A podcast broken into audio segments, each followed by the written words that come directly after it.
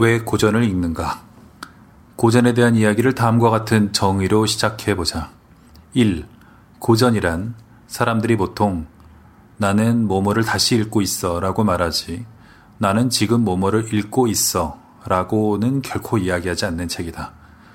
이러한 정의는 젊은 사람들보다는 책 좀 읽었다는 사람들에게 해당된다. 이제 막 세계를 접하는 젊은이들은 세상의 일부라 할 고전 작품을 처음 대하는 시기에 있기 때문이다. 세계와 고전을 처음 마주한다는 점에서 젊은이들은 매우 중요한 시기에 있다고 할 수 있다. 동사, 읽다 앞에 붙은 다시라는 말은 유명 저작을 아직 읽지 않았음을 부끄러워하는 사람들의 궁색한 위선을 드러낸다.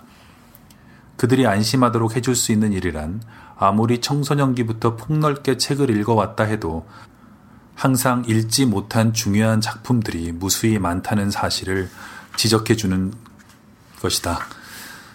헤로도투스와 투키디테스의 저작을 모두 읽은 사람은 손을 들어보라.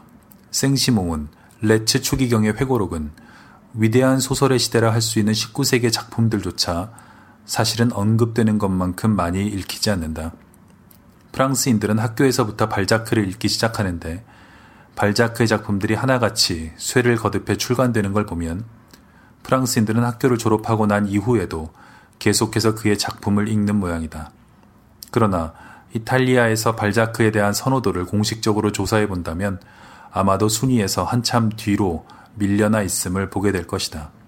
이탈리아에서 디킨스 애독자들은 소수의 엘리트들로 서로 만나기만 하면 디킨스 소설의 등장인물들을 진짜로 아는 사람이라도 되느냐 언급하고 작품 속 에피소드들을 끄집어내어 이야기를 풀어놓는다. 미셸 비토르는 미국에서 문학을 강의하는 수년 동안 사람들이 자꾸만 자신이 한 번도 읽은 적이 없는 에밀 졸라에 대해 질문해 오는 통에 지쳐버렸다고 한다. 이 때문에 비토르는 루곡 마카르 총서를 통독하기로 결심했다.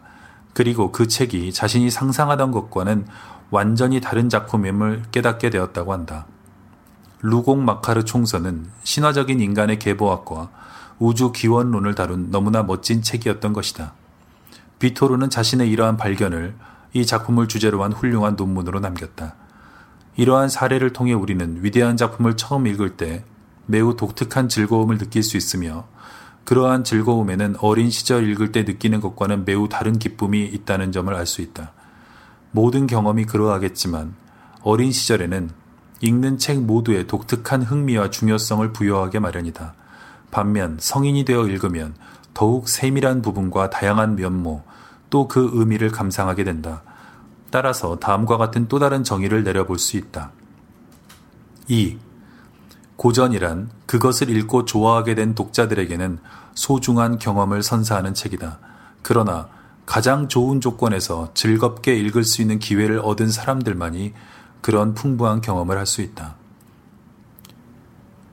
어린 시절에는 인내심도 부족하고 집중력도 약한 데다 읽는 기술도 서툴며 인생 경험도 많지 않기 때문에 청소년기의 독서를 통해서는 그다지 큰 가치를 얻지 못할 수도 있다.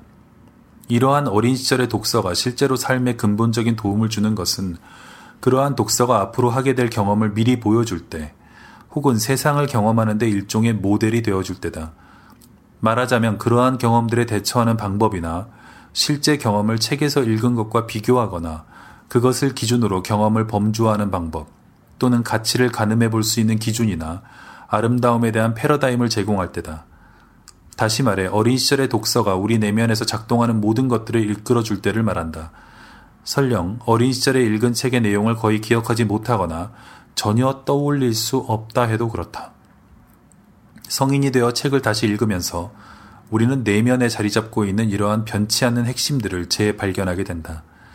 어디에서 왔는지 기억하지 못한다 해도 이러한 내면의 핵심들은 이제 우리의 내적 메커니즘의 일부로 남아있다. 기억 속에서 사라질지 몰라도 어린 시절의 독서 경험은 특별한 잠재력을 품고 있을 뿐만 아니라 우리에게 그 씨앗을 남겨둔다. 우리는 이제 다음과 같은 정의를 내릴 수 있다. 3. 고전이란 특별한 영향을 미치는 책들이다. 그러한 작품들은 우리의 상상력 속에 잊을 수 없는 것으로 각인될 때나 개인의 무의식이나 집단의 무의식이라는 가면을 쓴 채 기억의 지층 안에 숨어 있을 때 그 특별한 영향력을 발휘한다. 따라서 우리는 성인이 되어서도 어린 시절에 가장 인상 깊게 읽은 작품을 재발견하는 경험을 반드시 하게 된다. 작품은 그대로지만 우리 자신이 작품 자체를 바꾸어 놓기도 한다. 또 작품을 다시 읽을 때마다 그 작품을 완전히 새로운 것으로 받아들이기도 한다.